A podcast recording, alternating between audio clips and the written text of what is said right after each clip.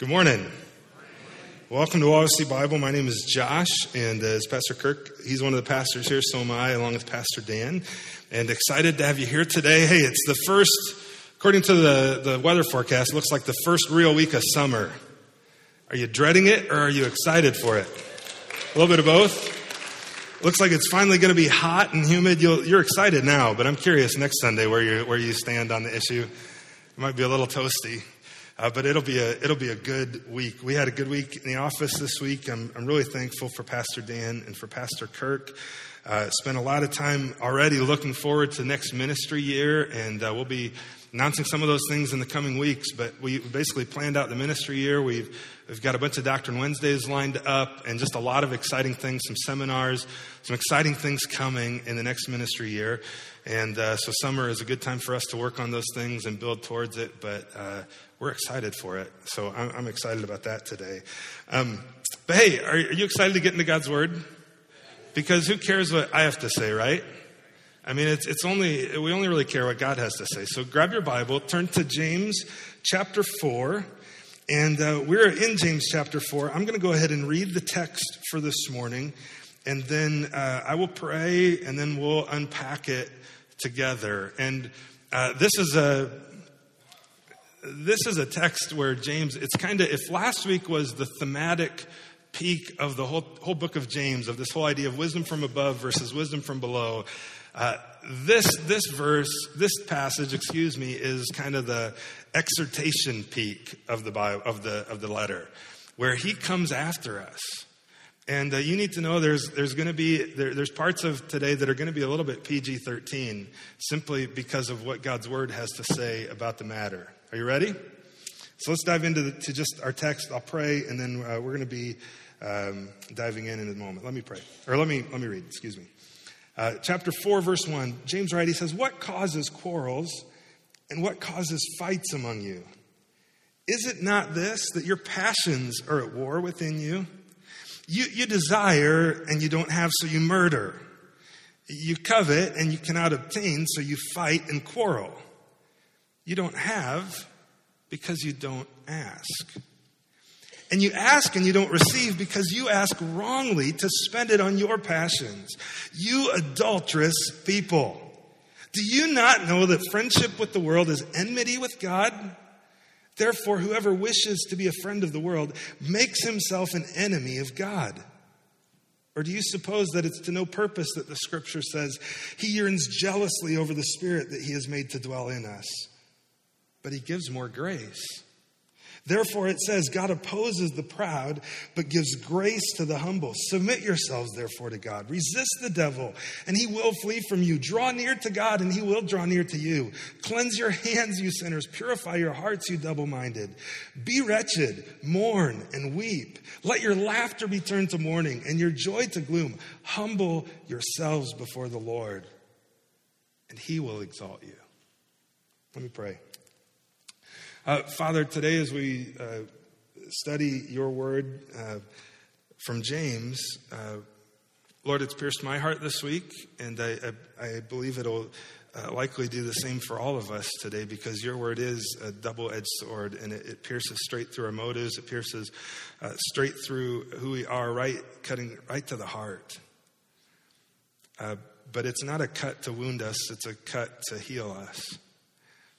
And so this morning, Lord, would you turn our hearts back to you? Holy Spirit, I pray that uh, you would be pleased to use me and to work in and through me. I thank you, Lord, that you forgive me of my sin. There, there are many.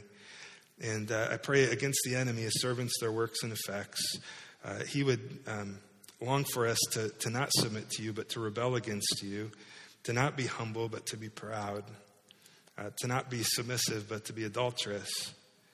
Uh, so would you bind him, his servants, their works and effects, and instead, Holy Spirit, change us today.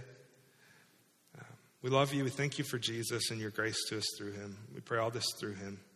Amen. James chapter 4. Do you know this section of James has more imperatives and more commands than any other section in the book?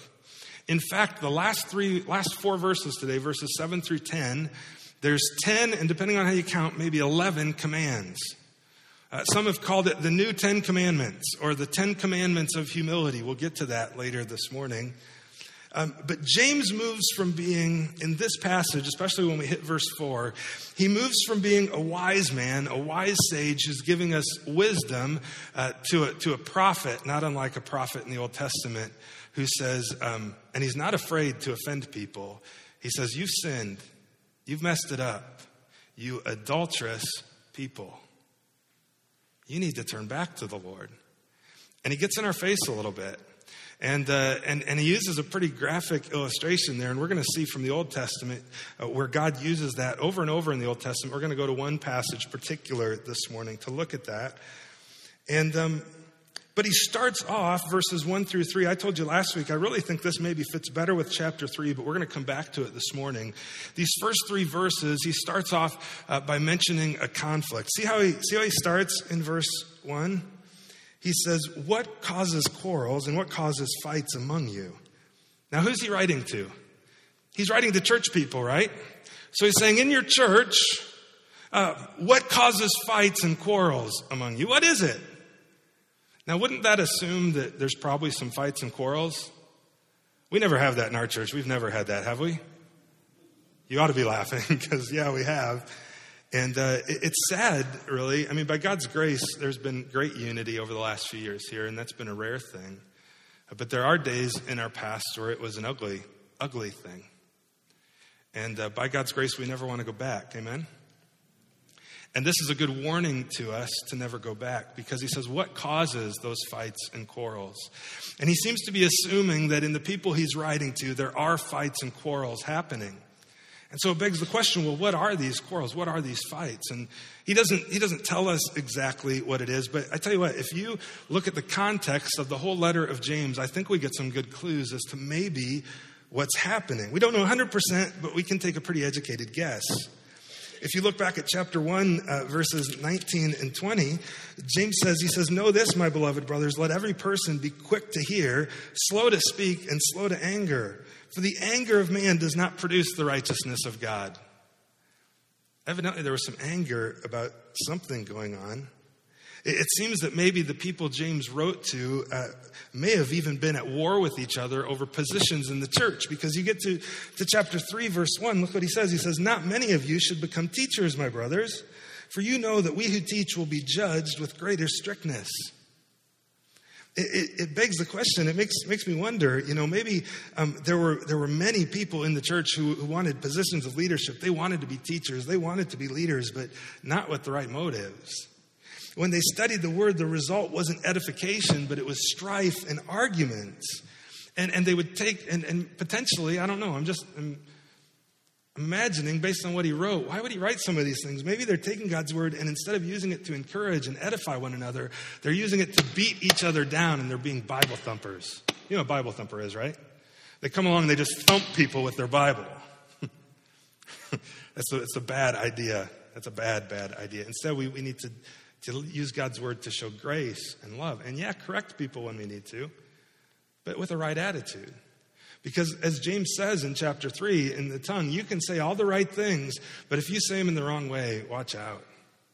You will cause all kinds of strife, all kinds of heartache, and you will do way more damage with this sword than you'll do any good surgery on someone's heart. Amen? That seems to be what James is saying. And, and, and there's this, he talks about not to have selfish ambition. So, so selfish ambition, I wonder if that ruled their meetings. When they had a congregational meeting, was it just, a, you know, uh, th- this pocket stood up and this is what we want, this pocket stood up, this is what we want, this, pocket, this is what we want, and all this selfish ambition. What's going What are these quarrels? They're, something's not right. They seem to be judging one another as well. Look at, look at chapter 2. Look at the end of chapter 2. Uh, James tells us he, he talks about in, in chapter 2 not to be partial or show partiality or, or, to judge one another. But look at verse 13. For judgment is without mercy to the one who shows no mercy. And mercy triumphs over judgment. He's like, uh, why don't you quit judging people and start showing mercy and love and grace? And all of these things build up now to chapter 4, where he's like, what causes these fights? What causes these quarrels among you? And then he answers this question. I wonder if, if some of the people, when they first heard this read, they thought, I can tell you that not what causes these quarrels, but who. I can tell you who. I got, uh, I got like five people come to mind right away. And, and James is like, no, no, no, it's, it's, it's not someone else. Look, it's you. You. Is it not this? That your passions are at war within you. Right out of the gate, James tells us that the problem, and he said this previously, the problem is from within. it's not someone else. It's not something uh, strategically that's happening or, or some type of decision needing to be made. No, no, no. The problem with the quarrels is you. It's your heart, James says. Is it not your passions that are at war within you? Isn't that the source of all the quarrels? I wonder when, when James writes this if he has in mind Psalm 133, verse 1. Do you know what that says? Psalm 133 in the back of his head, wishing for this, praying for this, where, where the psalmist writes, Behold, how good and pleasant it is when brothers dwell in unity, when there's unity among God's people. But quarreling isn't new, is it? It's not new to us. It wasn't new to them. It, the disciples even quarreled, didn't they? But, but the problem is that quarrelsomeness it never ends well. The disciples, right, they quarreled over, they're like arguing, well, who's going to be the greatest? Am I going to sit at your right hand or is he? Or is, who's, who's going to be the greatest? And uh, Jesus is like, oh, why don't you get your eyes off you and get your eyes on me? that's, a, that's a big cure for our quarrelsomeness. He goes on, uh, continuing to, to to lay into him. And by the way, you see this in, in other churches like the Paul writes to. You see it in the Corinthian church. They were competing with one another in public meetings. They were suing one another in court. The Galatian believers were, were biting and devouring each other, it says in chapter 5. Paul had to tell the Ephesians to cultivate spiritual unity in chapter 4. And even in, in Philippi, there were two women who couldn't get along. And they're called out by name in a letter from the Apostle Paul. They're, they're, Listen, we're not immune from this. No one is. But, but how, what do we do with it? We need to turn our eyes off of that and onto Jesus and recognize the problems within. See, look what he says, verse 2 You desire and you don't have, so you murder. You covet and you cannot obtain, so you fight and you quarrel. He's like, instead of, instead of praying, because look what he says right after this you don't have, though, because you don't ask. So instead of praying, instead of praying for wisdom, instead of praying and, and, seeking the Lord, instead you're just scheming and doing all these things on your own to get what you want, and it, it doesn't end well. It ends in fights and quarrels and strife. Why aren't you praying? Can I share my heart with you for a second? And James kind of comes after us. Uh, as a pastor, he, he, just, he's a pastor and he comes at us with something that, that maybe stings a little bit. And so I, I, I feel like I just need to say this. You know, this spring we had multiple times where we had uh, times of prayer as a church. And we met over here. And uh, yeah, it was, it was part of the 30 for 30 journey. But, but if anybody who was there, you'd find out we prayed maybe 5% of that time for that and 95% of the time for our church. And do you know how heartbreaking it was to see the small number of people who came to pray? You don't have because you don't ask. And it leads to worldliness, and it leads to quarrels. And well, I don't want to pray for that, so I'm not. Well, no, no, no, no. It's exactly why we should pray. Amen? I don't think I need to say anything else, but but we need to pray, loved ones. There's going to be opportunities uh, for this again in the maybe this summer, but likely early in the fall, where we're going to do times of prayer. And let me just exhort you: you why aren't you there? Why not? So you desire and you don't have, so you murder. You covet and you cannot obtain, so you fight and you quarrel. You don't have because you don't ask. And he's telling us the problem is our passions within us. The problem is within us. It's within Josh. It's within you. See, you, you ask and you don't receive because when you ask, you ask wrongly to spend it on your passions. See, not only sometimes do we fail, oftentimes I think that we fail to ask, but sometimes then when we do ask, we, we ask with the wrong motives. You know, there's some pretty fantastic promises in the Bible about prayer, aren't there? Where Jesus says, Whatever you ask in my name, what, what is it? It will be given to you. But we tend to forget that whole part in his name. And we just start asking for stuff in our name and what we want. And when we humble ourselves and pray and, and seek Jesus and his will, watch out. Watch out. You don't receive because you ask wrongly. Now, some people ask, okay, so is it, is it wrong for me then when I read this? And some people I think have wrongly taught it that is, is it wrong to have pleasures and to have things that, that I love and that I enjoy? Um, is that wrong? No, I don't, I don't think that's wrong. James is coming after our hearts here, isn't he? He's talking about our heart, and that's going to become obvious here in a moment. He's talking about our heart. So the issue isn't um, are you are you saving up maybe for that vacation? That's not a bad thing, is it? For that, that's, that's a good thing. It's great. But why? Why? If it disregards God's rightful claim on all that you have, and I'm just saving up to do this for me, then I don't know. What are those passions? What are those pleasures really about? If it's disregarding God, God's rightful claim on all of your time and all of your resources, acting as if they were your creation and your possession. See, see the, this wrong passion is when I, I use people and I use things, and I even use prayer for my own goals and desires, not seeking to serve others and to obey the Lord, but uh, to advance me. Prayer is not about advancing me, it's about getting my heart right with the Lord. We'll see that again as well. But just remember, as we get going, the problem isn't outside you. It's not the culture. It's not someone else. It's point. Where's the problem? Go ahead. Come on. Point. Where's the problem? Right here. It's me. Let's keep reading. Look at what James says in verse 4. You adulterous people. I'm going to read verses 4 through, uh, through 6. He says, You adulterous people. Do you not know that friendship with the world is enmity with God? Therefore, whoever wishes to be a friend of the world makes himself an enemy of God. Actually, I'm going to stop right there. Uh, James, here, I said earlier, he, he switches over from being the wise man to being the prophet.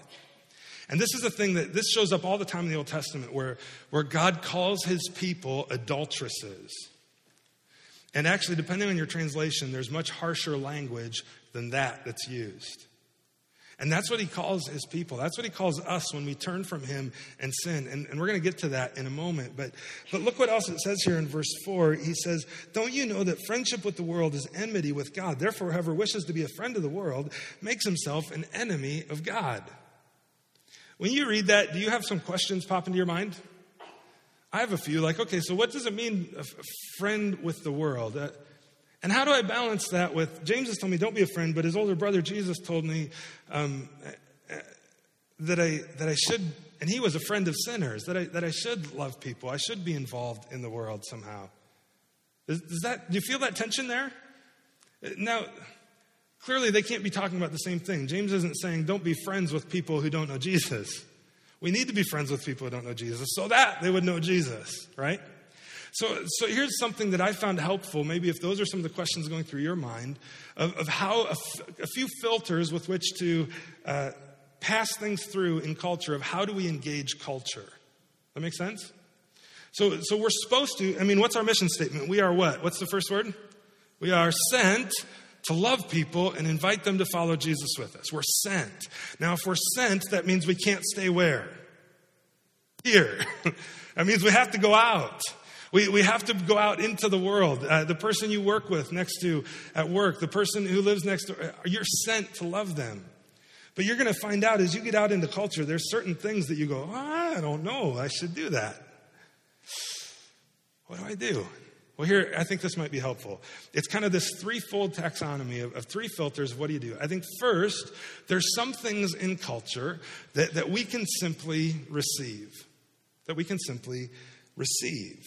See, it's, it's important for us to engage our culture, but to do it with wisdom. And so I think this gives us a filter to use some wisdom from above as we engage our culture and how we interact with them. There's some things in Scripture that are just simply part of God's common grace to us that we can receive. Well, what are some of those things? We can just receive them right as is. I think technology is a good example. There's no such thing as a Christian computer. Now, Windows is close to not Christian, but because I'm a big Mac guy. But there's no such thing as a Christian computer, right? There's no such thing as a Christian phone. There's no such thing, just in and of itself, there's, there's no such thing. Uh, how about medicine? There's no such thing as Christian medicine. Now, there's, there's hospitals that, that are, are founded, and, and Christians, by the way, had a, had maybe the biggest role of anybody in advancing medicine throughout history, if you look into it. But in terms of medicine, uh, I, I, took a blood pressure pill this morning, and I didn't go, Lord, I hope this is a Christian one when I take it so it lowers my blood pressure. Right? There's no, no, no, no. It's a common gift of God's grace where He's enabled knowledge about how He designed us so that, that I can benefit from it in my health. That, that's God's grace to me. Amen? Now, I know there's different perspectives on that, but I'm just, I'm telling you, there's, there's no such thing as Christian medicine or, or Christian technology or, um, do you want to know another one? There's not such thing as Christian of music, or better said, instruments. I know. I, have heard it. those drums are evil. Those are Satan's drums. No, no, no, no, no, no. The Bible talks about playing drums to the glory of the Lord. And, and, music itself, and even a melody, there's no such thing as a Christian melody. The, the thing that differentiates it is the lyrics, right? And where we engage our hearts and where it draws our heart toward. So, again, there's certain things we can simply receive. You with me? So that's first thing. If it's okay in and of itself, we can receive it. The second thing, though, there's also things that we absolutely must reject as followers of Jesus Christ. There's things I receive, and there's things in, in, in culture that I have to reject. A, a, an easy example of this is pornography. I'm sorry, but there's no place for pornography in the life of a Christian. None. I reject that. One, it, it defaces the image of God in me. Two, it defaces the image of God in men and women other than me. It's, it's awful. I, I reject that outright. No, that's wickedness. I can't have any part of that. There's, there's others we could list as well. There's some things really clearly we can reject. But guess where so much lands? Not either I can clearly receive it because it's okay, or I have to clearly reject it because it's clearly sinful, but right in the middle, and what do I do with this? Because it's this weird mix, maybe, of both. Well, then I think this third uh, filter we can run it through is we can redeem it. We can redeem it. I think that's what it means to be salt and light in the world. You can re- receive it, uh, you can reject it, or you can redeem it. There's some things in our culture that, in and of themselves, are not bad or wicked, but they're used in a sinful manner sometimes in our culture, so they need to be redeemed from that and be used instead to glorify the Lord, right? Um, uh, one example of this would, uh, would be sexual pleasure God made our bodies for other purposes, for sexual pleasure, but in our, in our culture, it's whatever feels good to you, do that. But in reality, God says, no, that's limited to one specific uh, relationship in marriage, one man, one woman, and that's where it belongs. And we need to redeem that. Amen? And another good one maybe is social media. Is Facebook evil? Sometimes. right? It depends whose page I'm on.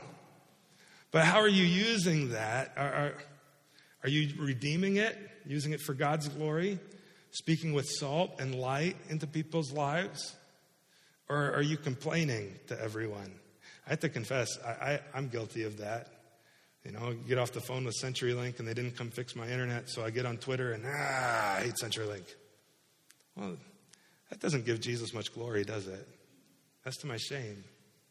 We need to redeem it. Amen? So, so use, use those filters as you think about being a sent one. Am I going to receive this? Can I, re- can I receive this? Do I need to reject this? Or uh, more likely, how do I engage with this to redeem it? Amen? hopefully that's helpful. But uh, James' point is much deeper than just how we engage culture. He calls us an adulteress, he calls his people in his churches here an adulterous people. He says, Don't you know that friendship with the world is enmity with God? When you're a friend of the world, you're an enemy of God. And, and really, what he's talking about here is not being a friend of sinners like his brother was, but being a friend uh, of those things that I need to reject. And, and just living in this world and saying, no, I can receive that when really it's, it's so clear. God's word says, no, you need to reject that. Or you're engaging with something and, and God's you need to redeem that. You can't take it just as it is. That's being a friend of the world. It's letting the world control my values and my passions and the truth. James says, don't be a friend of the world in that way. Uh, Paul says in Romans chapter 8, verses 7 through 8, he says, For the mind that's set on the flesh or on the world is hostile to God. It doesn't submit to God's laws. Indeed, it cannot. Those who are in the flesh cannot please God. James here, he's making in chapter 4, starting in verse 4 through 6, a link to Old Testament prophecy. Do you know that in the Old Testament, Israel, God's people, is often referred to as God's wife? And that might sound strange at first, but you got to understand it's, it's metaphorical, right? It's in terms of that's the love for which God has, that's the love God has for his people. He loves them with, with passion, with tenderness, with, with, with a deep regard for who they are. He, he longs to know them and to have as close a relationship as possible. And the Bible makes clear that the closest relationship possible, humanly speaking, should be between a husband and a wife. And God is saying, uh, that's how I view my people. That's the relationship I want with you tender, compassionate, loving, knowing you.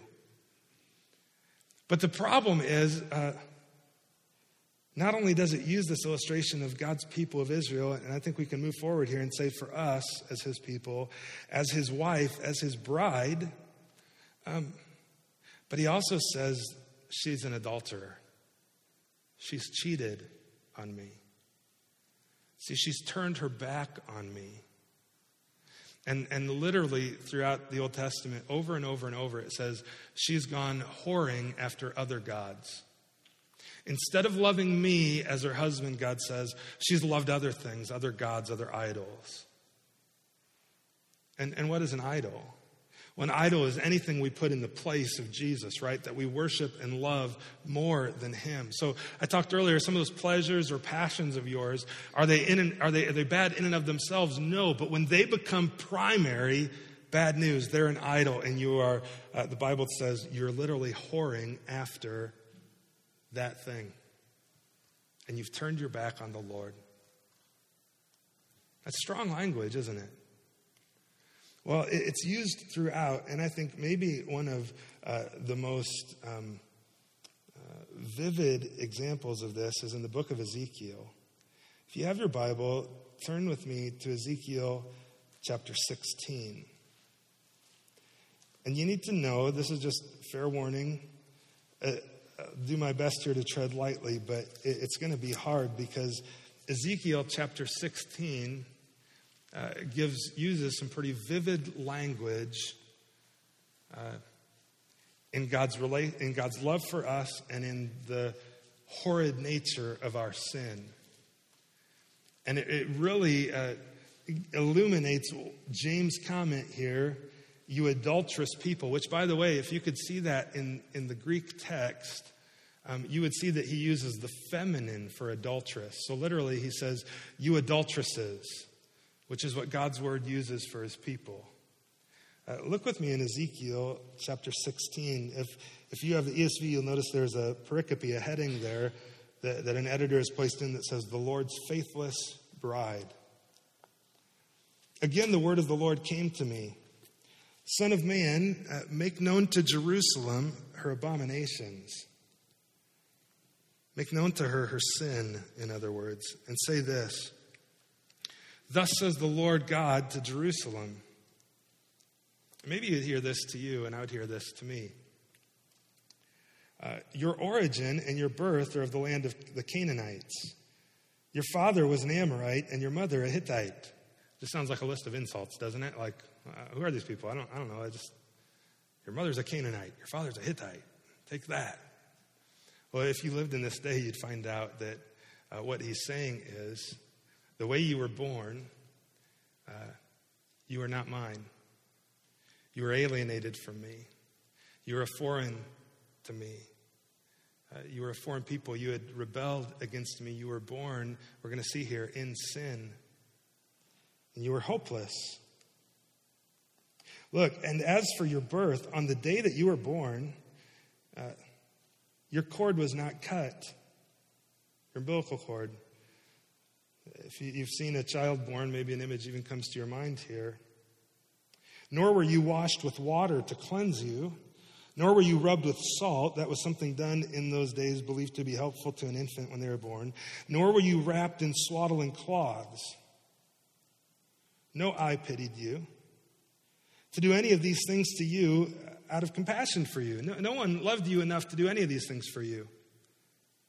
Imagine that a baby that's born, no one loves it enough to do anything, but it's simply left as is. What's going to happen to that child? It's going to die. It's going to die. No, I pitied you to do any of these things out of compassion for you, verse 5. But you were cast out on the open field. What an awful picture. You were abhorred on the day that you were born. God's saying this to his bride Israel, to his bride the church, to us.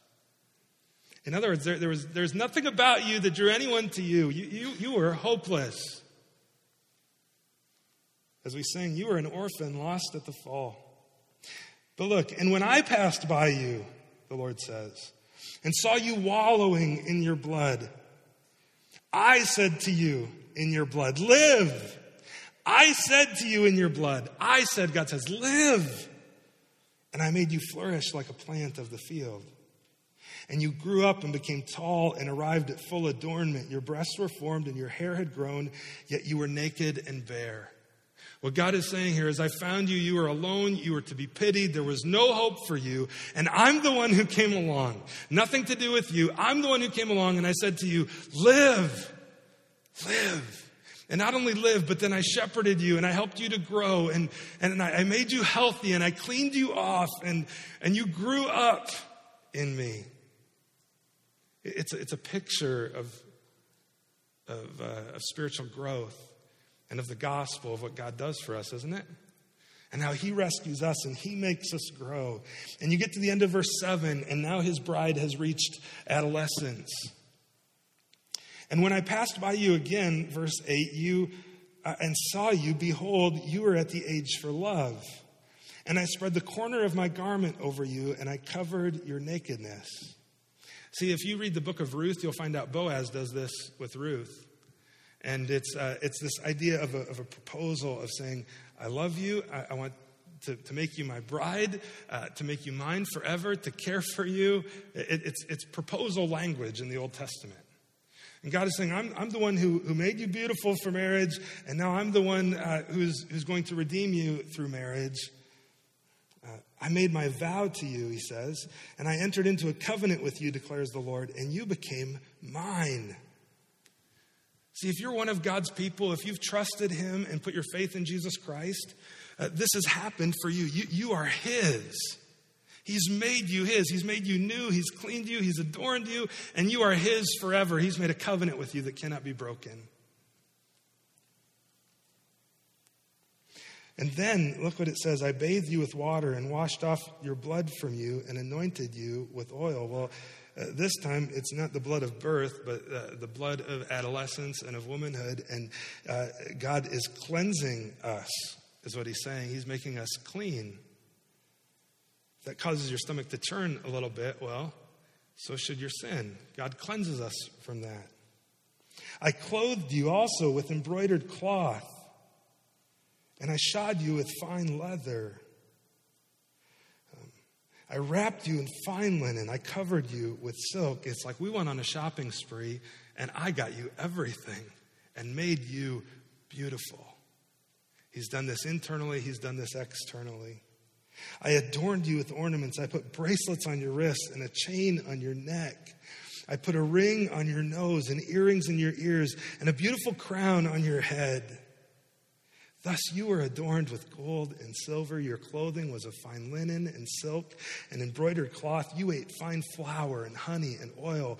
You grew exceedingly beautiful and advanced to royalty.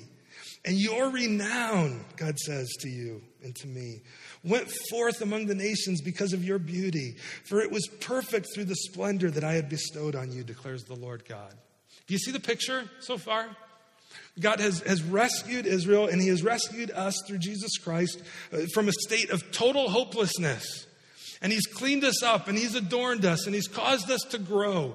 And he's made a covenant with us, just like a covenant of marriage, to where we are his, he is ours, and there's no breaking it. And throughout this whole process, he continues to lavish us with blessings because of his love for us.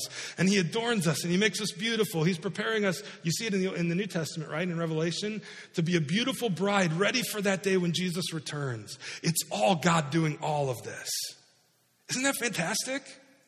Ladies, if you're, if you're not married and you're thinking of someone to marry, this is the guy you want, right? Not the guy in his mom's basement playing video games, but the guy who has a job, who can lavish you with good gifts and make you beautiful. Isn't that who you want? God says, That's me. That's me. That's all I've done for you. And would, wouldn't your heart just respond to that type of a person, to that type of relationship, that type of a man with just great joy? And it's no problem to submit to him because he loves me and he he has my best interests in mind all the time. But you get to chapter 16, verse 15, and there's a very key word that starts verse 15 of Ezekiel 16. But. God's like, I did all this for you, but you trusted in your beauty. And you played the whore because of your renown. And you lavished your whorings on any passerby. Your beauty became his.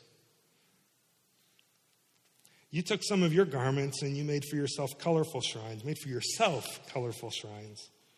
And on them you played the whore. The like has never been, nor shall ever be, God says. You also looked to your beautiful jewels of my gold and of my silver, which I had given you, and made for yourself images of men, and with them you played the whore. And you took your embroidered garments to cover them, and you set my oil and my incense before them also, my bread I gave you. I fed you with fine flour and oil and honey, and you set them, uh, bef- you set before them for a pleasing aroma. And so it was, declares the Lord. And you took your sons and your daughters whom you had borne to me, and these you sacrificed them to be devoured. Was it so small? What were your horns? Was it so small a matter that you slaughtered my children and delivered them up as an offering by fire to them? And in all of your abominations, and your whorings, did you not remember the days of your youth when you were naked and bare, wallowing in your blood? God's like, I did all this for you, and you turned from me. And the language he uses is, is piercing, isn't it? And it's vivid, and it's. We probably couldn't read this passage if we didn't have a kids' ministry. He says, That's your sin, you adulterous people. And he goes on and he goes on, and all through chapter 16.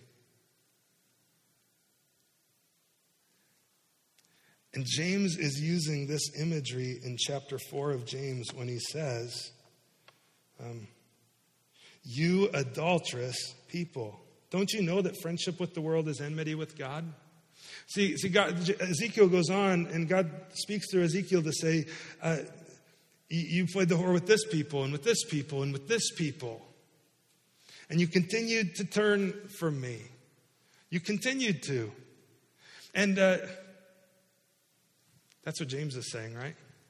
He's saying, uh, You've become a friend of the world. God's saying, You've become a friend of, of, of other gods. You, you've worshiped other gods. And the imagery he uses is of a wife cheating repeatedly on her husband, of a spouse. Uh, that's, that's a harsh, it's hurtful. God knows what that hurt feels like. That's how He feels when we sin. The book of Hosea is another example of this imagery, where in Hosea, God tells the prophet Hosea to go marry a prostitute and to live with her and to make him make her his as a visual image for all of God's people to see the way that uh, they treat God and that God treats them. Hosea, representing Jesus, representing God, continues to go back to her with more and more grace, with more and more love, over and over, and always takes her back no matter how many times she cheats on him and always continues to care for her, never abandons her, yet she continually is turning on him. Though he's always faithful, she's unfaithful. Her name is Gomer in the book of Hosea. And she's always turning from him, and he's always stepping closer toward her. And, and that's the image of God towards us. We're always turning on him. We're an adulterous people, James says. We've become friends of the world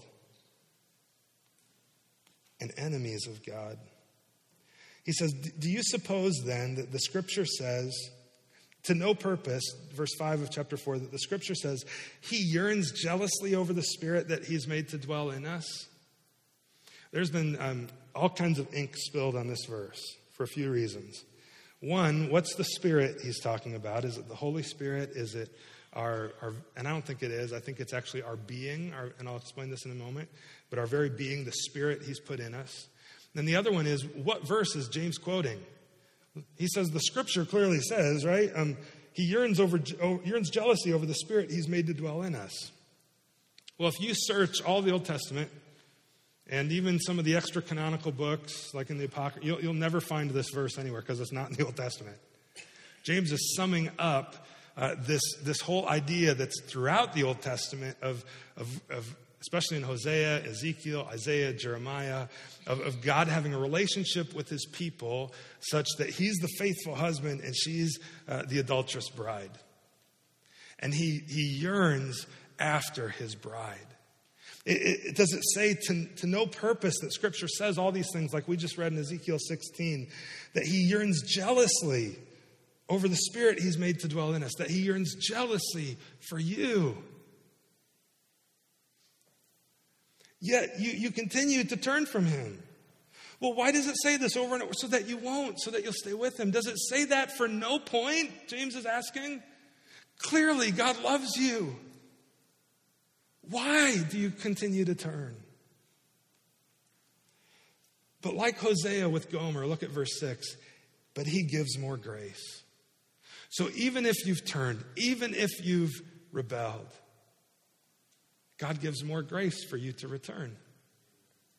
He gives more grace.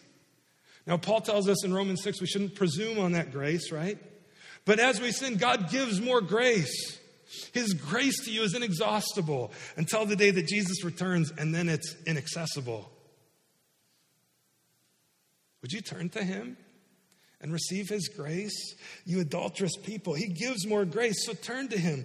That's why it says God opposes the proud, the proud who continually turn from him, continually rebel, continue to play the prostitute, and he gives grace to the humble, to those who submit to God. James is saying, quit cheating on God. And the problem's within you.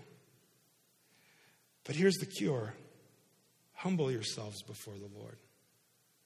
Humble yourself before the Lord. Well, what does it mean to be humble? See, at the end of chapter 6 and even into verses 7 through, or verse 6 into verses 7 through 10, uh, James is quoting, I think, Proverbs 3.34, where God says, uh, uh, toward the scorners he's scornful, but to the humble he gives grace. He gives grace to the humble. Well, what does it mean to be humble? You know, the problem with humility is that once I think I'm humble, I'm not anymore. That's tough, isn't it? How do I become humble? Well, here's a, here's a helpful way to understand humility. Humility, uh, simply speaking, is to know your place. To know your place. To be humble means to know your place. Uh, specifically, you might think of it in this way. It's kind of drawn out for you, some graphics on your insert, and it'll be on the screen. But um, the Bible's clear that our place is uh, one where we are, as His people and as creation, as His creation, bearing His image, that we are humbly honored. We're, we're humbly honored. We're, we're below God, but we're honored. We're above lower creation. Of all of creation, humanity is God's crown jewel because we bear his image. That's why he longs jealously for us. and not for the horses. Not that he doesn't care about his creation, but he longs jealously for people, for his people.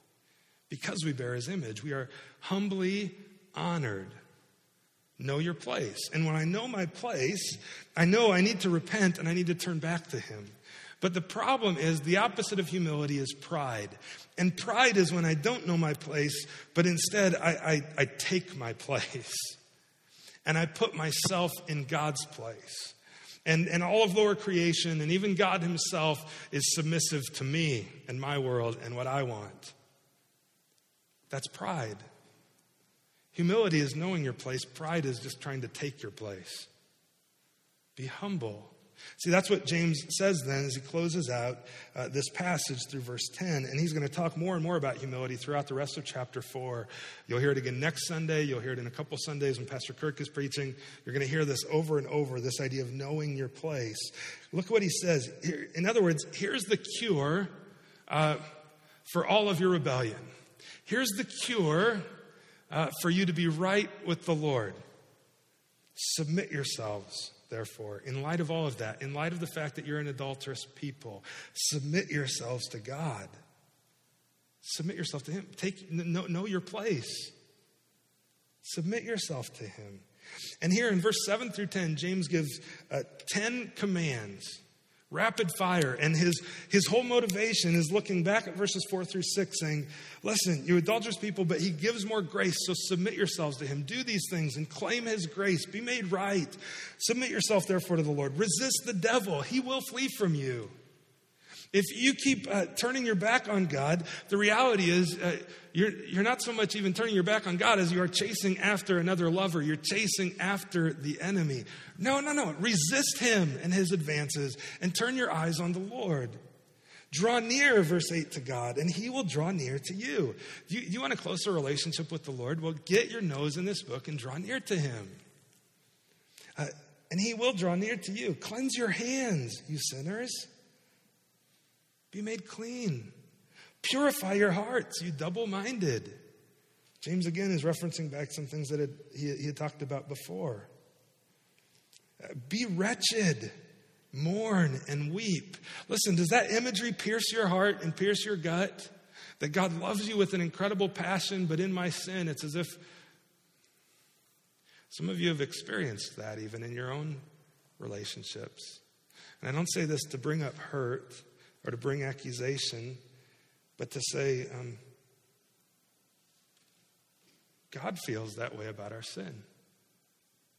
But He shows more grace if you turn to Him. So, yeah, be wretched, be mournful, weep over your sin because it's an awful, awful thing. But turn to Him. Turn to Him. In fact, uh, humble yourselves before the Lord and he will exalt you. See, in the Old Testament, uh, prophet Jeremiah says that uh, sorrow may come for the night, joy comes in the morning. And he turns our weeping into dancing because that's how good our God is. So James is telling us to weep and to mourn. He's telling us to repent, but knowing that in doing that and in humbling ourselves, God will exalt us, God will give joy. Amen? Let me pray. We're going to sing uh, in light of these truths. And um, uh, yeah, let me pray. Father, thanks for Jesus. And Lord, some of the things today, there it's, it's, it really is just vivid and harsh imagery. It can be hard to stomach, it can be hard to understand, but it's true. And our wickedness before you is great. Yet, even knowing who we are, knowing uh, every thought of our mind, every desire of our heart, uh, you still love us because of Jesus. You still draw near to us. Lord, uh, help us to know our place, to repent of our sin, and to draw near to you. I pray for those today, Lord Jesus, who've never, maybe they've heard the gospel over and over and over, and they know that they know the, the the concrete truth of, of Jesus, you dying for them on the cross, and they've heard all these things, but maybe somehow, Holy Spirit, you would use the imagery of, of even the filth and repulsiveness that we saw in the Old Testament today to draw their hearts toward you, to realize how wretched they are in their sin, but how incredibly gracious and good you are in spite of our sin. To take our sin, Jesus, to die on the cross, to make us new, to make us clean, to make us beautiful. Lord, if they would, uh, if they would simply turn uh, from their sin to you, conf- confess with their mouth, believe in their hearts, Jesus, that you died for them on the cross and that you were risen from the dead to pay their penalty, they will be saved. They'll be made new. If that's you today, do that. Lord, we love you. We thank you for Jesus, and we pray all this through him. Amen.